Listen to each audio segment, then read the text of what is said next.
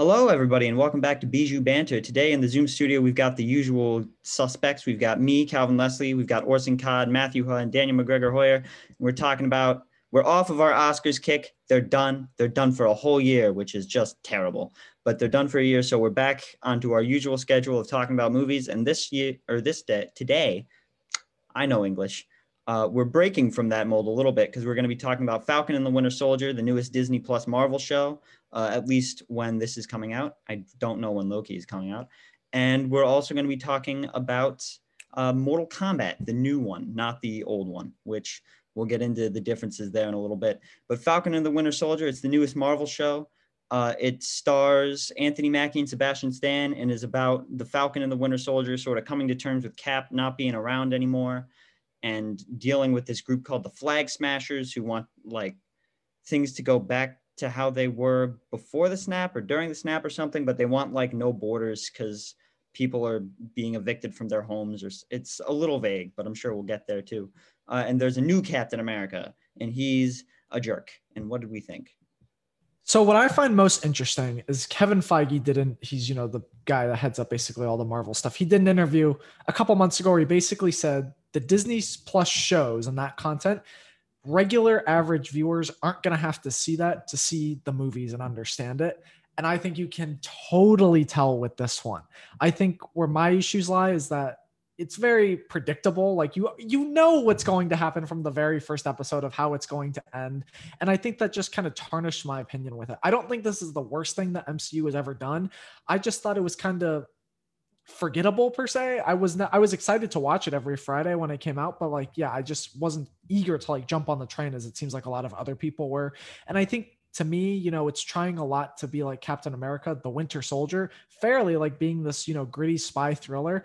But to me, it just kind of came off as like the cheap knockoff Walmart version. So I'm kind of just, I'm in a crossroads with this where like, there are things I really like. Like I love John Walker, you know, he's played by Wyatt Russell, you know, the great Kurt Russell's son. And I love that whole element, but then even it kind of gets left in the background towards like the latter half of the season. And like everything also just kind of wraps up super quickly, which I don't know. I just, like I said, I'm kind of mixed with how I feel about this. For the most part, I enjoyed this series. Um, I would say that WandaVision, even though this is, they're totally different shows, even though they are in the same universe, I prefer WandaVision over this, but Falcon Winter Soldier, I still think is solid because what I really like about the show is that it presents a side of the Marvel Cinematic Universe in a bit of a more mature and even darker way that we really haven't seen yet, because a lot of people complain that Marvel could be too lighthearted at points, but this one is actually a lot more mature than I was expecting, which I appreciated. And it even took on more of a character study between like four or five different characters. And it was pretty interesting, but I think my problem with the show is that I kind of agree with Orson story-wise. It is a bit more generic and it doesn't differentiate itself nearly as much as, as WandaVision did, especially amongst the twenty plus films in the entire Marvel Cinematic Universe. And I think also the, the villains, the flag, where they're the Flag Smashers, I find them to be very, very boring, and I get their motivation, but it's still super one note and really just kind of dull. But I do like the chemistry between um, uh, the Winter Soldier and Falcon. I think they're two very likable characters and actors, and they play off each other really well. And John Walker too, I found to be a very compelling character to some degree, even though you know the direction that they're going to take it, especially from the first episode.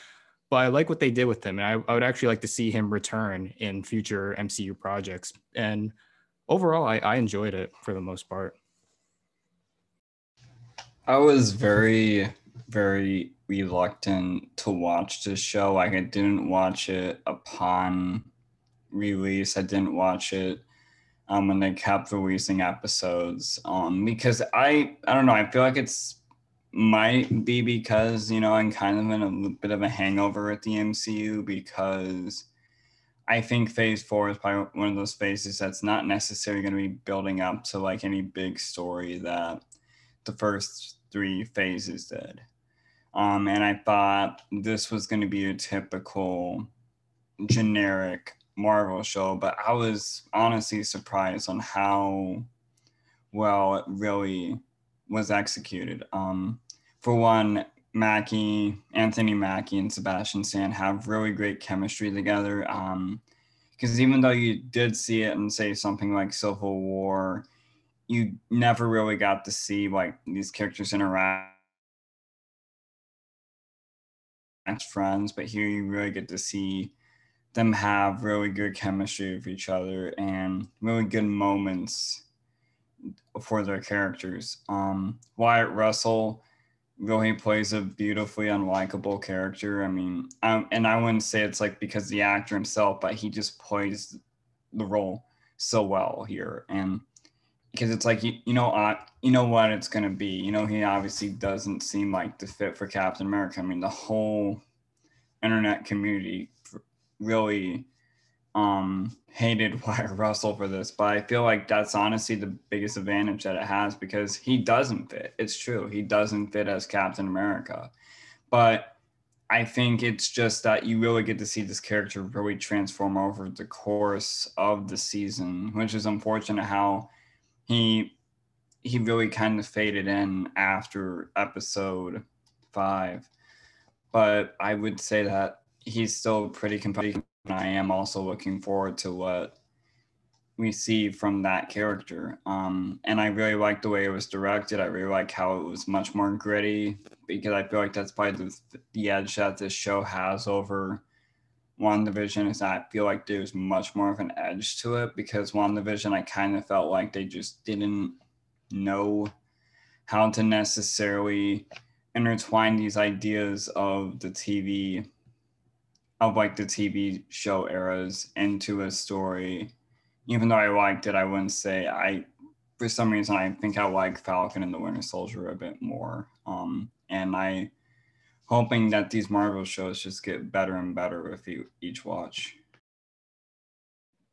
I really like this show. I didn't go into it, uh, cause Orson, you were talking about how like it didn't really expand the M C U at all because Kevin Feige won't let it, but I wasn't looking for that. I was very much just looking for for a sort of spy throw and a sort of f- spy action movie type thing with Falcon and the Winter Soldier, hence the title, I suppose. Um, and it delivered exactly what it was, what I wanted it to deliver. It never tried to over deliver. It never tried to say, we're going to change the face of the M C U with this show. It was very much just, this is going to be about Falcon and the Winter Soldier. They're going around, they're stopping crime. They're being buds, and buds in quotation marks, as they constantly say no homo, basically. Um, and like, I really liked it. I thought it delivered everything it needed to. I had fun with every episode. The action was spectacular, especially because I've been waiting for this for so long. Like, Falcon basically becomes Captain America by the end of the show, spoiler alert. And him like flying around, throwing the shield, bouncing it through helicopters, like, is exactly what I wanted from this show. And it took a long time to get there, but it, w- it was so worth it. I am curious though, because Matthew and Daniel, you sort of touched on this already, but I am curious about what you think too, Orson, and if Matthew and Daniel have anything to add. The obvious comparison for the show is WandaVision, because WandaVision came out just before this. That was the sort of breakthrough Marvel uh, Cinematic Universe T V show, even though there had been ones before it, but we don't really talk about those much. Um, And I was wondering, is it better than WandaVision, or did one, or is it not as good as WandaVision?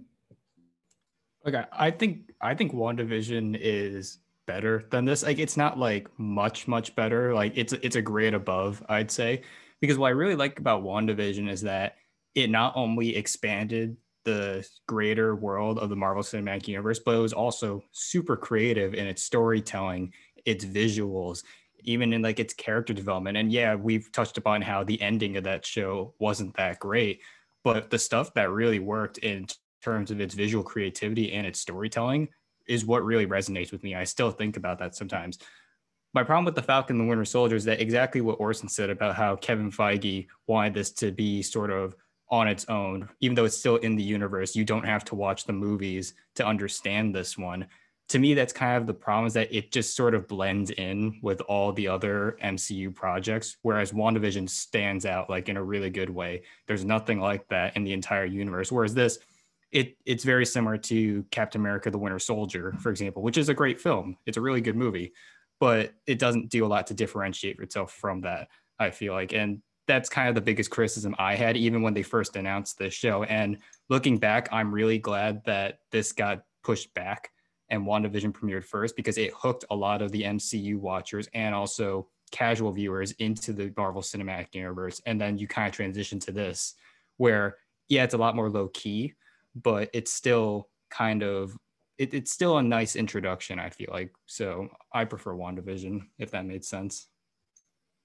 Part of me just feels like this should have just been a movie, in my opinion, because, like, I don't know, six hours, I guess, is fine. I think it could have been expanded to seven because, like I said earlier, it just wrapped up, which, you know, WandaVision had that problem too. You know, that's my biggest fear going forward with these T V shows. It doesn't seem like they've cracked the code yet on how to, like, do a proper conclusion, which maybe that's the curse the T V shows are going to have, kind of like how the movies had poor villains. It took them a while to get it. Now they know how to do it. It seems like the ending and the conclusions just with WandaVision and with Falcon and the Winter Soldier just seemed to end. And part of me thinks that this show just would have been better as like a two hour movie or something, because you can easily see, like, yes, there's a lot here, but just with how generic and kind of, you know, it blends in, I think a lot of it could have just been cut.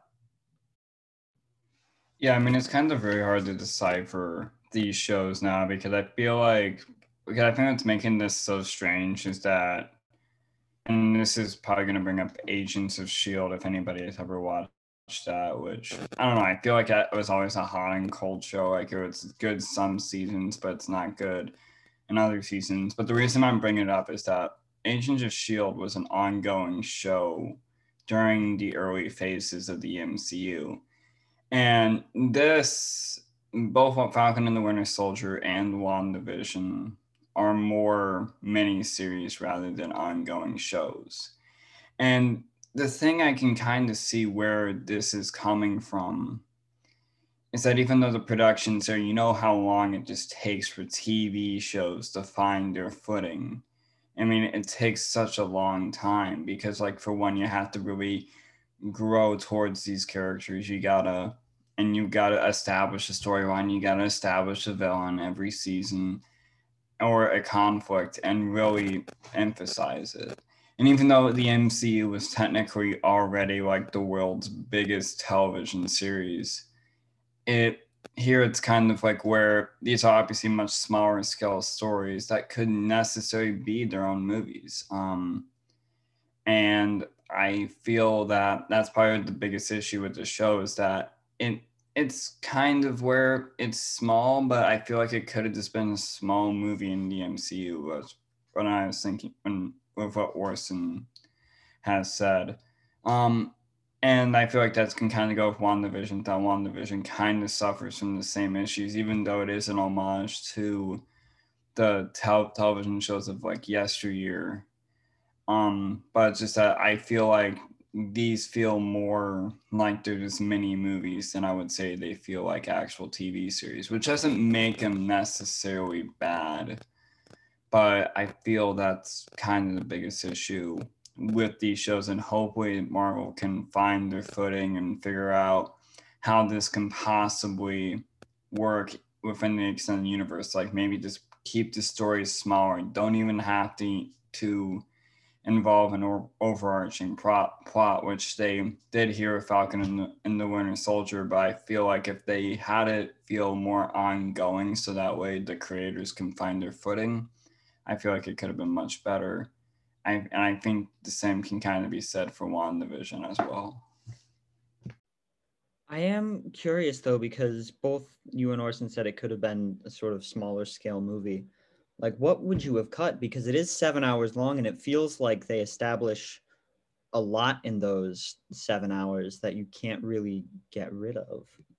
As much as I liked this element of the show, one of the things I liked, it just kind of felt like they just threw it in there because it kind of related. I don't think the Zemo element really needed to be in the show, because he shows up for like two episodes, you know, throws on his mask quickly, which just totally felt like a fan service moment. Does a little bit of dancing, and, you know, then kind of just disappears. And I think that element, while really fun and cool, because I like that character, it didn't necessarily need to be in the show. I mean, I wouldn't say that, I mean, I guess I kind of, I wouldn't necessarily say that this shouldn't be a series, because honestly, it is a good idea for a series, because these are not necessarily big name actors. These are because when you think about it, like Sebastian Stan or Anthony Mackie are probably not on the A-list, like say somebody like R D J or Scarlett Johansson. And I feel like if they could continue, like say, you know, doing more, if they want to like do more with these characters through the television format, I think it would be okay. You could probably have the M C U's version of M C- N C I S or something. Because I feel like that would have, you know, I feel like, with, yeah, I think the issue with this, these miniseries is that they should have just kept them, they should have just made them movies, which would have unfortunately cut out some things, or they could, or they could just keep this series ongoing, which I feel like might be a better path if they want to continue like to do these television shows. Like maybe even Loki might have another, maybe even Loki can possibly be its own television show, because it seems like that's the route they really want to take that character.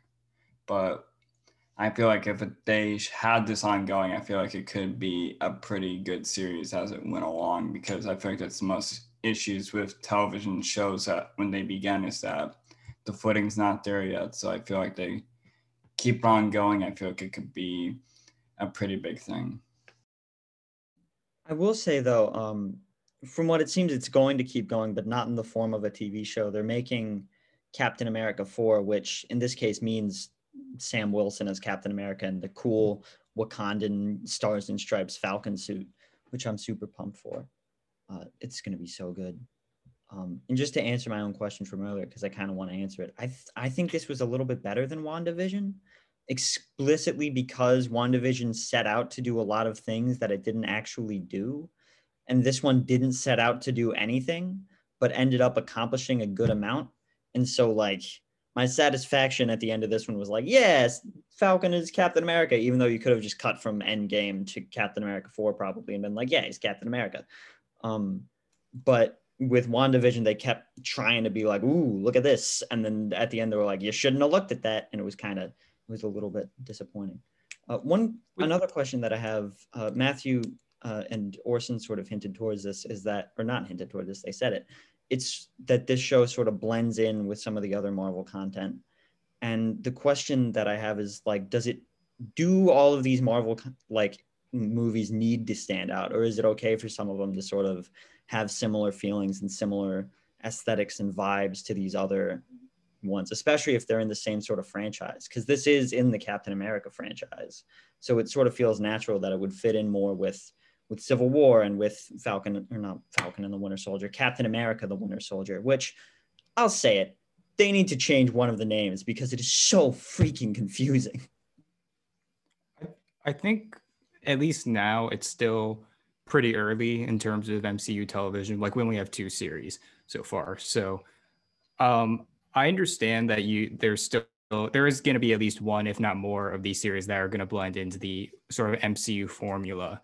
But I was hoping that since they had a lot more, a T V show is much longer than a movie, obviously. Like Cap, th- this is a six-hour miniseries, whereas Captain America: Winter Soldier is like two hours, I think. I I guess I like my, internally I assumed and like kind of hoped that since they have more time to work with, they would take more chances with the formula. And I do think in this show they do t- take some chances. Like I said, thematically, it is a lot darker than a lot of the other M C U projects. I like how there is a lot of like context, even like surrounding like our world today, especially in this show with the blip and sort of the um the idea of there being a new Captain America, and they even go into some like like themes regarding like race too, which I actually was really impressed with, even though in some ways they kind of they don't really do much with it. And especially I I do want to talk about this. I think the final episode is incredibly preachy, but and really, really corny, and it kind of downplayed a rather serious tone. And I like how they did that. I like how they did take a little bit of chances with it, but it was more thematically and not in its storytelling. And that's kind of what bothered me. As a story, it's still a, your, your standard Marvel fare, just not drawn out, I want to say, because I don't want to see, seem like I'm complaining that it's long, because I don't think it's long. I think the length is justified, but it's still, from a T V series and a film, there's not much difference in it. I have to agree with Matthew on that one thing. There's uh, something in the finale where like Captain America is talking to like a bunch of people, and I was like, all right, you're trying to say an important message, but this is just one of the most cheesy things I think the M C U has ever done, just because of the way it's like set up. And it clearly, you know, was trying to be like, he might as well just have turned to the camera and looked at us and said, and I'm talking to you too. I'm like, all right, come on. But rumor has it that, you know, I think, I don't know necessarily, but like they had already shot like half of this or something before COVID, and then like did the stop and then went back and finished it. Apparently I've seen a couple rumors that like the Flag Smashers were going to do something with like a pandemic that was happening in the world, but they like took it out last minute because they were like, yeah, probably not the best idea. And so that's when like the, they resumed filming. They completely got rid of that. So that's just interesting because like it is hitting on so many like important ideas with, you know, like Matthew said, racism, but then they are also like taking the things out of like the pandemic going on. I don't know. It would have been interesting to see. Well, I think for me, like I do like the dark and gritty tone because I feel like that's what makes this show differ from everything else in the M C U, because even though the M C U can get dark, there's always those moments of levity that really keep you, you know, like kind of keep you enjoying it. But like with this one, I feel like for one, the moments of levity, like when they had their, I mean, even though some of the banter is funny, sometimes the comedic moments really feel so out of place sometimes in this show.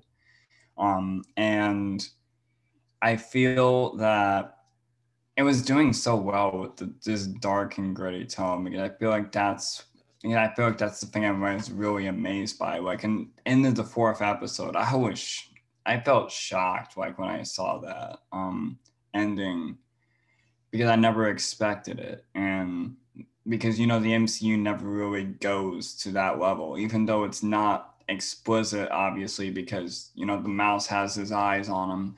I do feel like that that's probably the farthest I've ever seen the M C U go in terms of their dark and grittiness, because sometimes, you know, the commercialized stuff, like it can sometimes get a little bit generic sometimes, and you really do feel, I do feel that boredom sometimes weigh down on me whenever I like say going through these movies again, because it doesn't make them bad, but just like, you know, there's always a certain formula that the M C U follows. And here I was, even though it is the same formula, I do feel like the presentation really helps this show stand out, and I think the context of it really brings it down to reality. And even though, yes, the last episode does get a tad bit preachy, and but I feel like that, I feel like it's justified, but I just don't, I feel like it could have just gone another way. And I, I don't know, it would be very interesting to see what would have happened if they did include the pandemic. That would be insane.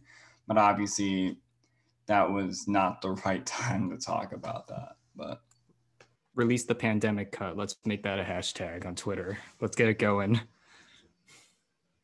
I will say them cutting something like from the Flag Smashers plan makes a good amount of sense, because my biggest complaint with this movie was definitely that their plan was just sort of all over the place, and I didn't really know what they wanted, except I knew they were kind of right, which I will say, even though it was very preachy because he was literally talking to cameras, um, like the fact that they took time to acknowledge the fact that the villain was actually right is something that I appreciated, because the whole time they were fighting against her and I was like, she's, I mean, she's, to quote Falcon, she's out of line, but she's right.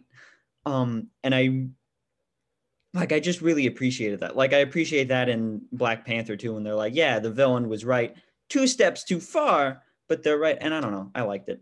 The, it was a little bit preachy though. Uh, yeah. Matthew, would you like to go off about the ending real quick? Um, I don't really have to like go off because I wasn't like mad, but like I, I just agreed. I felt like it was real. Daniel Daniel said it like what I what I was thinking. It was just like it was such a corny, like cheesy, sort of like Disney like ending, which really went against everything the series stood for. I feel like because the tone and what it was trying to t- say with its themes and also its sort of cultural relevance to like our world today, it was really compelling. I'm just like, wow, I've never seen the M C U do something like this. I want to see how this is ending. And then it ends with sort of like, just like this corn, like it was done so like corny. And it, I just, I just found it really if anything, it was disappointing because I knew that the series was going to end with something like that. But I was hoping that they would follow through with that tone and make it consistent. But then they just kind of drop the ball and go for like the route where it's like, okay, let's just play it safe and let's literally address this and like spell it out as if they as if the executives thought that we were idiots or something. And I just felt like it was a really missed opportunity. I think the scene for me where I was like, they completely missed what they were trying to do and it fell totally flat, and it kind of taints my uh, taste on the rest of what, you know, the series had set up is uh, Bucky and the friend, where he like murdered the son and like he was, you know, living with that guilt. And then it's like, oh, well, is he going to like talk to the guy? And, you know, how is he going to resolve that? And at the end, you know, he gets that tough love from Sam. And then like he goes to the guy's apartment and they like start the conversation. You can tell it's going to go somewhere. And then it just cuts to him walking out the door. And it's like, oh, well, I guess that happened. And it's like, what? Like, did we not get to see like that hard moment for Bucky? You know, how does he push through that? So I thought that was just a wasted opportunity. Yeah, I mean, I feel like it. I feel, I feel like the issues, like, because you do got to address these issues, but I feel like the thing that the show could have just done, and what you were doing so well in the beginning with, was that they could have just had it, something like, I wouldn't say in the background, but something that was those minor, de- um, was a minor detail, because it'd be really point out, like, the, if you really point out a huge element or a huge theme of your show, you're really gonna come off as preachy as as we all said in the ending. And I feel like they should have just, you know, just kept it gritty, kept it dark. I mean, obviously not too dark, obviously, but I feel like they could have just done something where that was just a little detail that made it even better rather than a big detail that really soured it. Yeah, I kind of get that. Um, I will say though, like, even though it was darker at moments, the sh- show like had its, like it had a lot of moments where it was lighter too. It wasn't just John Walker bashing someone's head in with the shield. There was also a lot of moments with Sam and Bucky fixing the boat and Sam talking to Bucky and Bucky going, I don't always think of my metal arm it because I'm right-handed, or like there's a lot of moments like that that are very much just there for fun. Or like when Io comes from uh, Wakanda to collect Zemo and it's just this fun action scene that doesn't have to do with much. I feel like there is enough levity that it sort of justifies that sort of shifting in tone. Admittedly, it would have been very interesting to see the M C U go down this totally dark, gritty, nothing, like no light, no light at the end of the tunnel mode. But I also think that would have been, first of all, not right for right now. And also, like, just really depressing, because it is a Captain America movie at the end of the day. And even though Captain America is the one Marvel Cinematic Universe property that really takes a hard look at things, uh, there's always, like, some hope, because it's Captain America. And I don't know, I, I wouldn't have liked it. It really seemed like they tried to do that, though, with the Winter Captain America, the Winter Soldier, and Captain America Civil War, where they have, like, these really dark themes with, like, you know, I'd argue Captain America, the Winter Soldier is probably the darkest movie in the M C U besides Infinity War. But really with Civil War, when they try to do like, you know, Bucky murdering Tony's parents, that's like such a dark scene when like you get that reveal. And then this kind of what I said at the beginning, it just felt like a cheap knockoff five dollar Walmart, uh, you know, version of that, where they're like trying to be dark, but they're like not really gonna, you know, pass that border of like, okay, we're actually being dark like the past iterations of Captain America have been.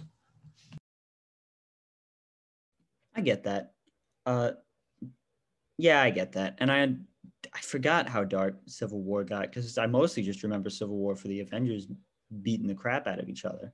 I rarely remember the fact that Bucky actually killed Tony Stark's parents and we watch it on screen. Uh, but we are running out of time for Falcon and the Winter Soldier. So final thoughts, or if anybody has anything that they desperately want to discuss as a group. I don't think this is the worst thing the M C U has done. Like I said, I just think for me, it was just a little kind of bland, and it just kind of blended in, which is fine. You know, not everything has to, you know, post Endgame, not everything has to like set up the next huge threat that's coming. But like, I kind of just wanted a little bit more from this series. Like, you know, maybe hinting towards like something bigger, which they kind of did with the Thunderbolts or like the Dark Avengers, which I'm really excited for. But yeah, I just, you know, Captain America four, we'll have to see what they're going to do with it. But like, my biggest fear is like, if Captain America four is with Sam Wilson indeed, and it's just this again, then it kind of just proves like, oh, well, couldn't the Falcon and the Winter Soldier just been a movie to begin with? So we'll have to see. Overall, I'd probably give this series like a six out of ten or so. Over, overall, I enjoyed it. Um, de- it's definitely not the best in the M C U, that's for sure, but it's not even close to being the worst. Like, this is not anywhere nearly as bad as like Thor, The Dark World, or Incredible Hulk two thousand eight. But um, I think there's a lot of really good stuff in it. I think it has an overall decent story, even though it does doesn't really do a whole lot to reinvent the game.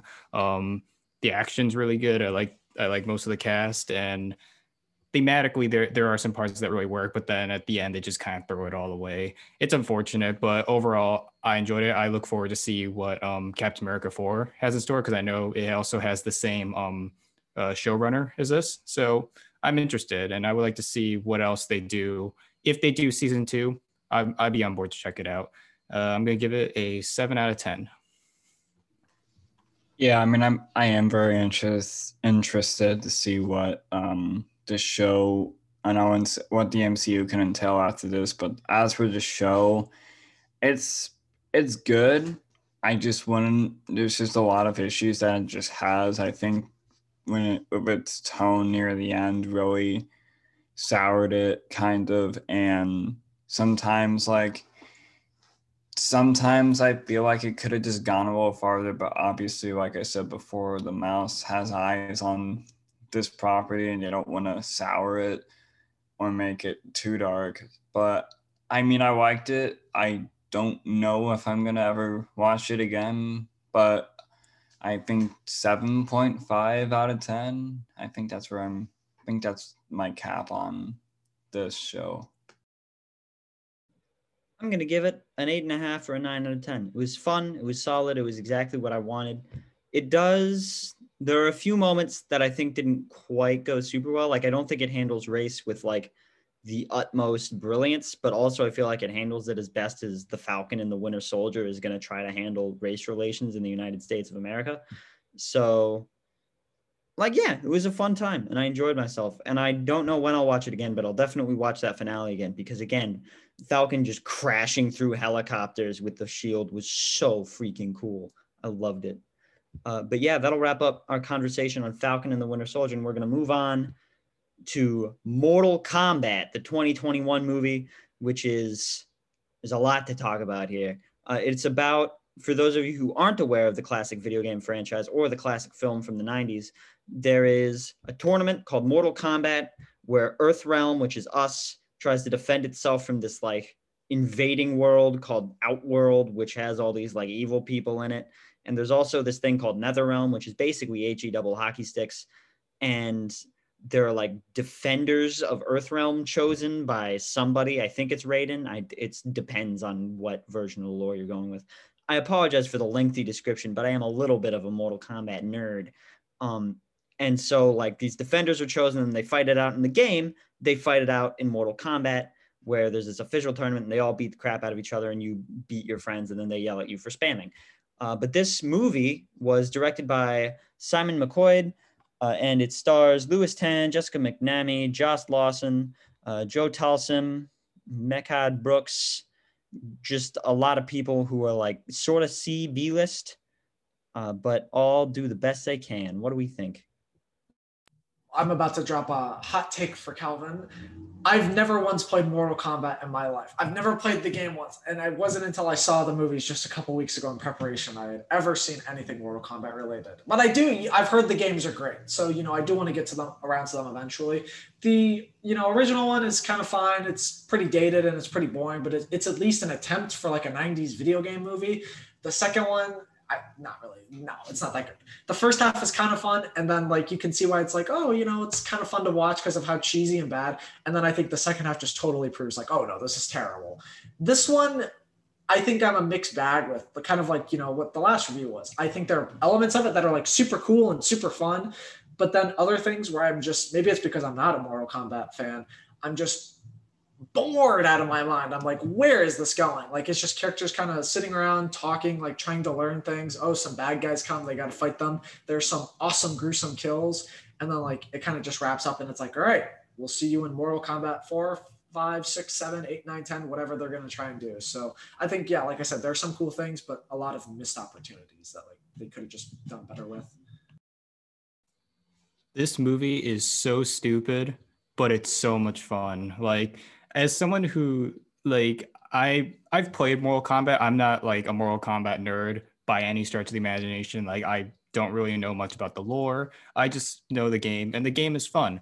Uh, the original Mortal Kombat movie from nineteen ninety-five is not good. It's not good at all. It's incredibly boring. It's really slow. Uh, it looks like puke. Mortal Kombat Annihilation, on the other hand, is a massive pile of garbage, but it is amazing. I will watch that movie any day of the week because it's so it's so much fun. Like, it's bad, but it's kind of amazing. This one, for the most part, I actually enjoyed, surprisingly. Like, I didn't have the highest expectations going into it just because I'm not a huge Mortal Kombat fan to begin with, but for the most part, I had fun with it. I do agree that there's so many parts where they're just like talking and it feels more like twelve Angry Men than a Mortal Kombat movie, but when the action happens, oh my God, it is incredible. I loved how violent it was. I love I love the blood. I like how over the top it can be at times. I like the one-liners, and like, it's dumb. It's so dumb, but it's I really enjoyed it. And for that reason, I'd have to say this is probably my second favorite video game adaptation film behind Detective Pikachu. Like I, for the, I enjoyed it for the most part, but it's more of a guilty pleasure. It's technically not a very good movie, but I liked it. Yeah. Um, so the, I actually liked the first film. I really enjoyed it. Um, even though, yeah, it does have show its age a lot. I think that's kind of the fun of it. It's kind of like Space Jam, where it's just its own time capsule. Um, Annihilation is probably the best comedy I have ever seen. There's just, I just, whenever I see that movie, it's just so cheesy and it's so bad, I just can't help but love it. This one, um, I would say I had fun with it, but I, I obviously know that it's not that good of a movie, really. I mean, it's a better video game adaptation because the thing they do get right is they understand the lore and the action. Obviously, it deserves its R rating. Like, this is probably the most refreshing thing I've seen of, from a video game movie, is where they really bring out the R rating, and it's makes it really fun whenever they battle. But I think my biggest issue, I do have some issues though, like the main character, Cole Young, is not really that interesting. I mean, hopefully in future films he can get better, but as right now, he's just not that interesting of a character. He's pretty generic, and I his powers are pretty semi-generic. Um, I just couldn't get into him. Um, and I think it just, a lot of it, I do think it's just filler for the battles. Like, there's just times where the characters are just talking and they're just shouting exposition back and forth, and even though exposition is important, sometimes it's like they just don't take a break from talking. They just keep talking and talking. Then the action shows up and it's like, oh my God, this is so fun, and then it gets back to talking, then back to the action. So it's a movie that I think I enjoyed, but I feel like it's just a lot of exposition dumps to wade through before you can actually get to that fun. I, uh, first of all, just to address uh, Matthew's elephant in the room comment, how dare you insult the original Mortal Kombat movie? That is the second best video game adaptation ever, second only to Sonic the Hedgehog. Uh, it's fantastic, it's fun, it's got hilarious practical effects. Goro in that movie is so fun. He's like this three-armed giant, but he's like normal sized and he's clearly in some sort of rig. It's so awesome. But this movie was terrible. And I went into it knowing that it would be bad. Like, I didn't expect Citizen Kane from it. And it was so awful. And like, all the characters were boring and dull. And they introduced this new character who's not in any Mortal Kombat game and is just some generic schmuck they throw in there for no reason, when Liu Kang or Scorpion or Sub-Zero is right there. And they like, the worst sin of this movie is that it opens with this background of Mortal Kombat's most famous character, Scorpion, and how his family was killed by this guy named Sub-Zero. And it's this really awesome, like ten minute short film, just sort of dedicated to that. And it's really violent and bloody and gross, and it's just perfect. And then it slaps you with like an hour's worth of exposition that doesn't even make, like, I had a hard time following this, and I play the video games, and I went with a friend who doesn't, who had never even heard of Mortal Kombat, and she left and said I had no idea what was going on for the entirety of that film. And like, it would be forgivable if the action was always fun, but the action is fun about half of the time. Half the time it's like really bloody and gory and very much referential to Mortal Kombat. There's a bit where they joke about spamming sweep kicks when like they're training and they just keep sweep kicking each other. And I thought that was funny. And the violence is fantastic. But half the time it's like in the dark and you can't really see what's going on. And the C G I is not good. And they throw in this nonsense about finding like your inner strength or whatever. And then it gives you superpowers. But those superpowers can either be like throwing fireballs or a laser eye or somehow laser cannon arms on Sonya Blade at the last second for no reason. And it was so, it was just awful. And I didn't like this movie. And I don't understand how they could ruin such a great premise after the first ten minutes. It wasn't until like a third, like when the, the giant dude, Goro, whatever his name is, came to like, first of all, he, you could have had them fight anywhere, and you had them fight in his backyard, like next to his shed. I was like, all right, come on. I get it. Mortal Kombat does not have Marvel budgets, but like, I, you know, come on. Anyway, uh, it was it was not until then that I realized that this guy, Cole Young or whatever his name is, was a father.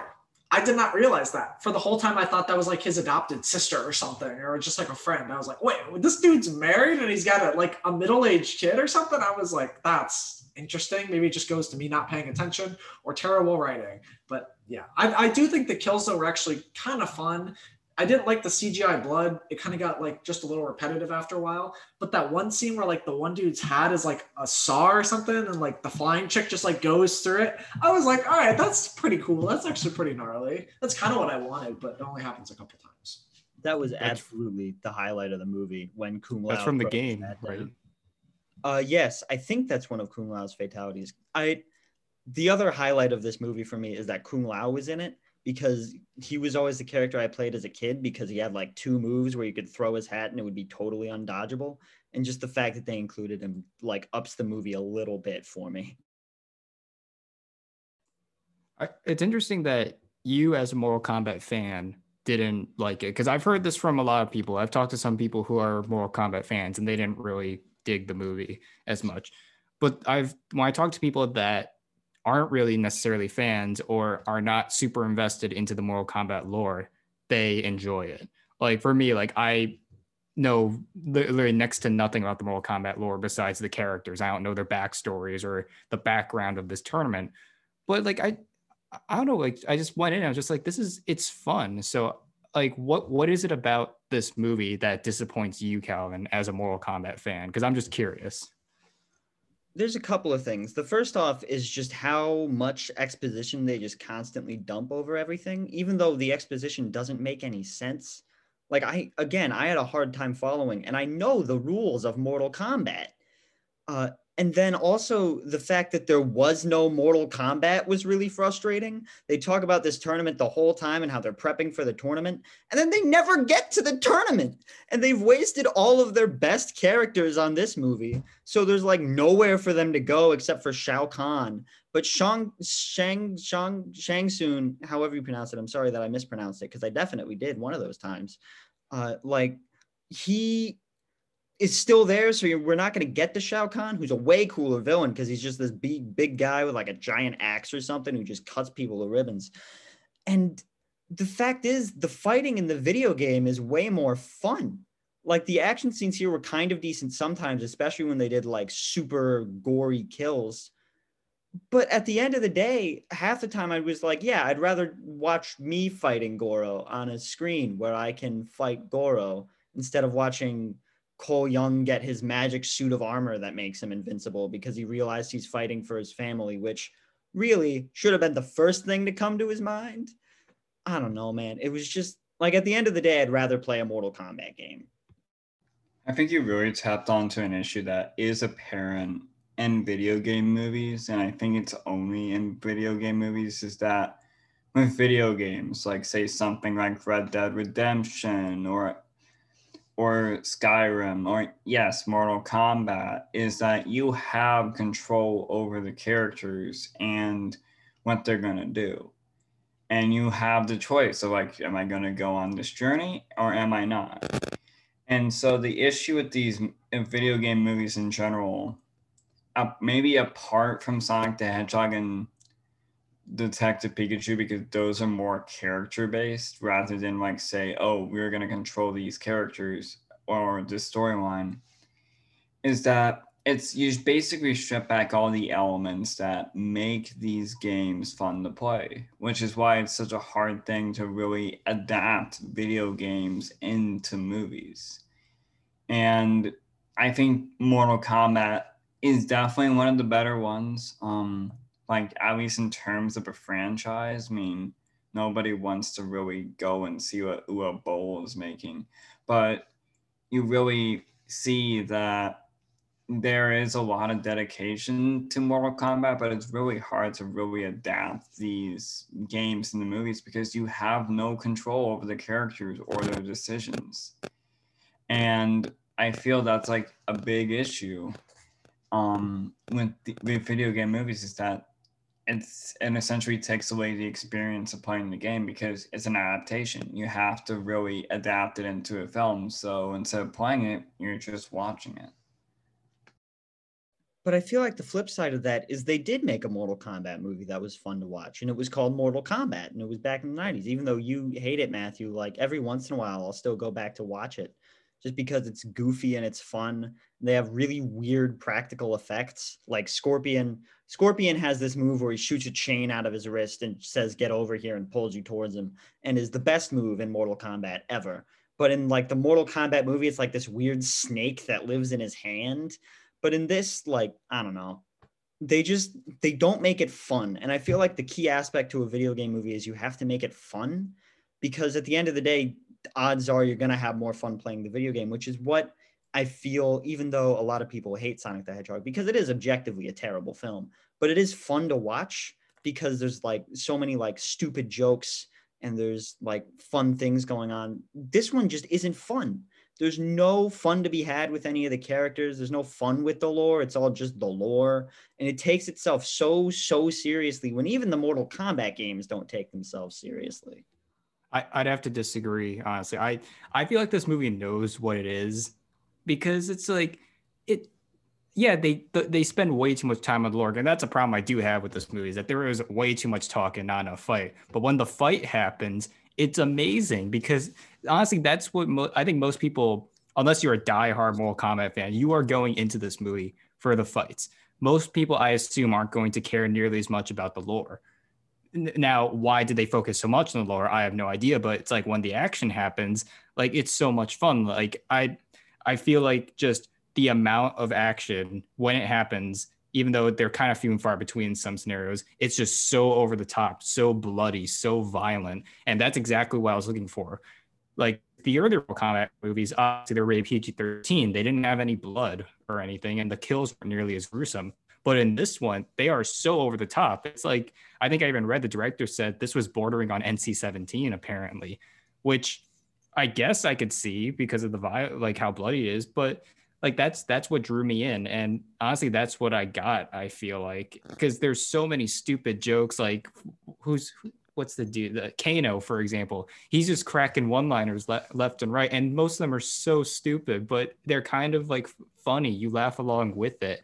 So I feel like this is one of those movies where it's like, if you want to analyze the lore, you can go ahead, but even though there's way too much lore, but at the same time, if you just shut your brain off, I think it's a way, it's much more enjoyable of an experience.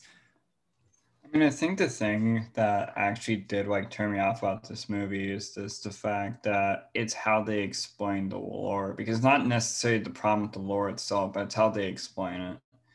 And I feel like it's maybe a part on the director or the writers, because the way they talk about the lore, it's like, oh my God, you, we get it. We get it. You guys are talking about this world. We're talking about this tournament. And it's like, we know, like Mortal Kombat is essentially not that complex. I mean, yeah, you have these worlds and these characters, They're not that complex. This isn't freaking Inception or something. You don't have to like over explain this lore. And I feel that's like one of the bigger issues is that there's like times when it's like these characters, like you're not really getting any time to really know these characters because it's expecting you to kind of know from the knowledge of the games. And you really feel that they're all, they're just explaining exposition. Because there's a lot of issues with just using exposition sometimes. And you gotta get more time to know these characters and know who they are outside of it. I mean, really, we only get the surface level information, which, I mean, it's obvious because these are video game characters. They're not gonna be overly complex unless you say somebody on this level of Red Dead Redemption.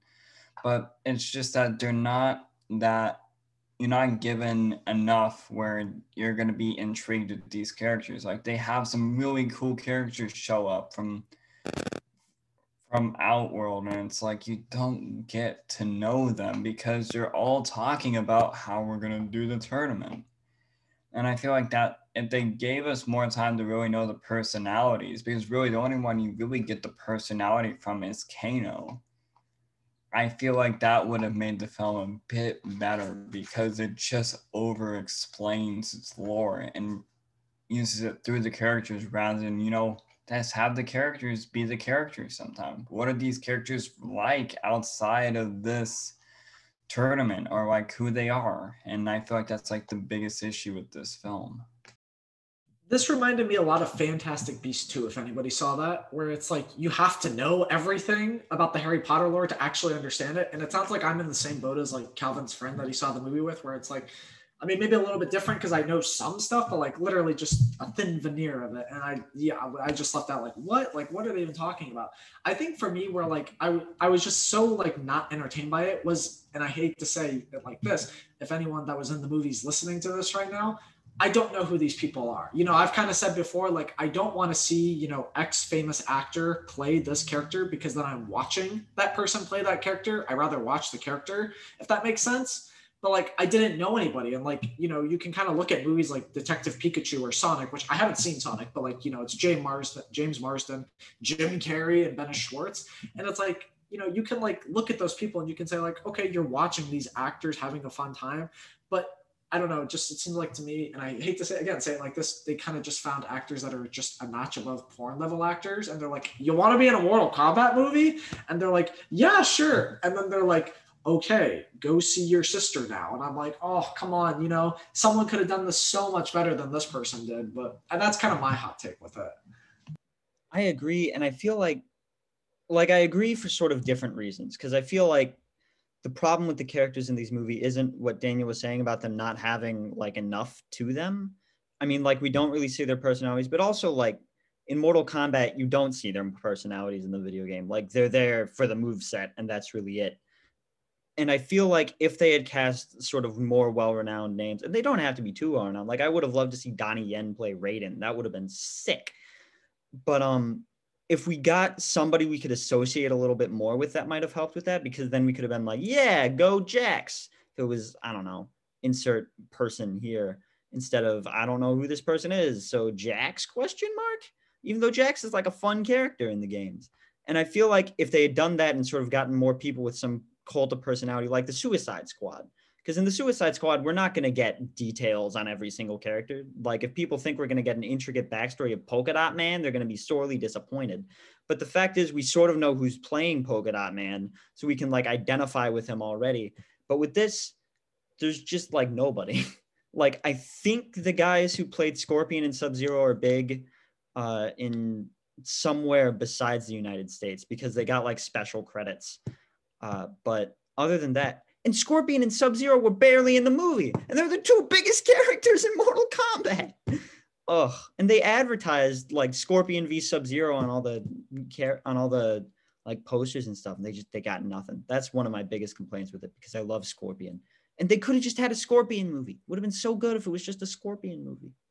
It seems like they're trying to set up a sequel, obviously, with Johnny Cage. And I was talking to my friend about it when I was FaceTiming with him over the weekend. I was like, it would be really interesting because, you know, I know who Johnny Cage is. He's like, you know, this movie star. He's like an action star, but he's really got these special powers. He's like this young buff dude.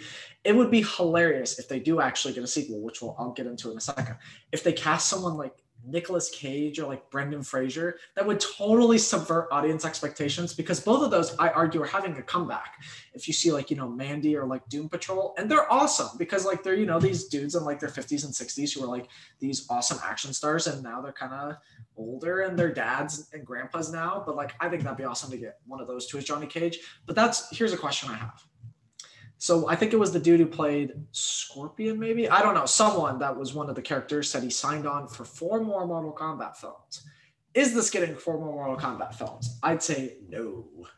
But maybe definitely not two. Four. I don't think so. But I could see a sequel happening, honestly. They they clearly left it open for a sequel. And from what, from what I'm aware, this movie did extremely well on H B O Max. I think it even did better than Godzilla versus Kong, which is saying a lot. But I could see a sequel happening, honestly, and uh, and to be to be honest, I would like to see that sequel. It, it even though this one didn't really, it, it expanded so much on the lore. Hopefully, the second one will actually just follow through and make it more just about the tournament, because there was no Mortal Kombat in this movie, and that is a big problem. Like, the movie's called Mortal Kombat. Where's the Mortal Kombat? They talk about it, but they don't actually do it. Maybe they could expand more of Outworld. Maybe we'll get more of the characters from some of the newer games too. There's a lot of potential to be had with this franchise, but will they make it, will they make five movies out of this? I doubt it.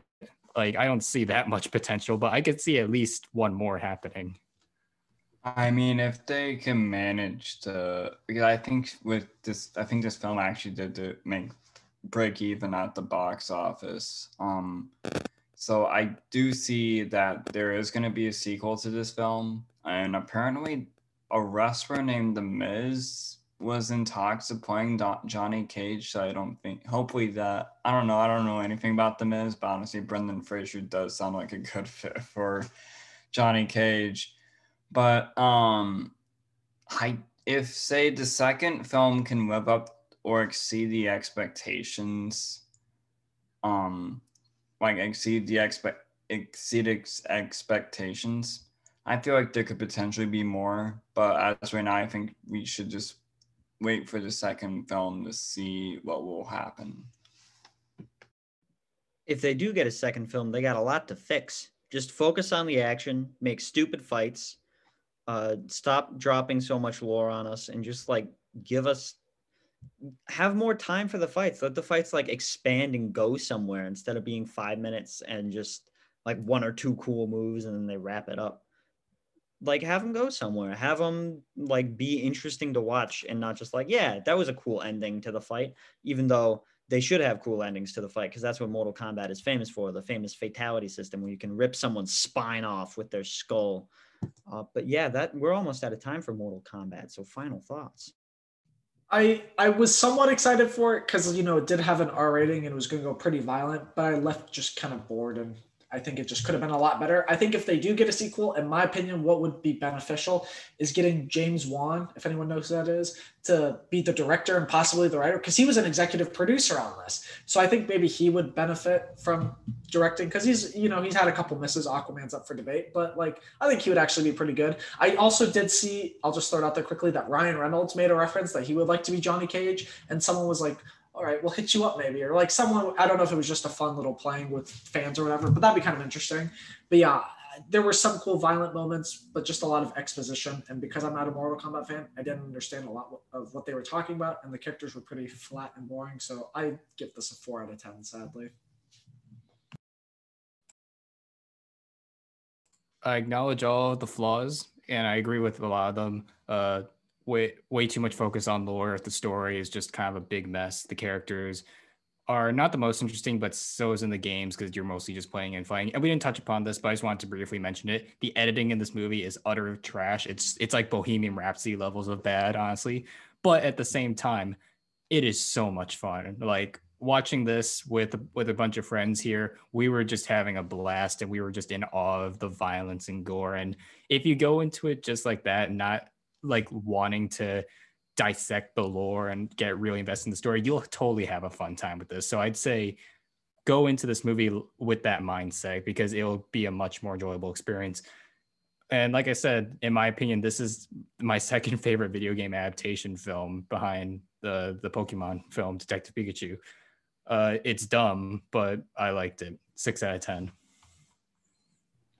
This one, uh, it's, it's a, it is a bad movie.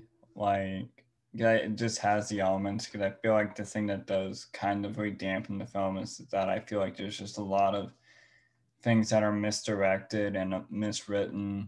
And I think the exposition dumps are just really boring and aggravating. But once it gets to those action scenes, it, it is fun.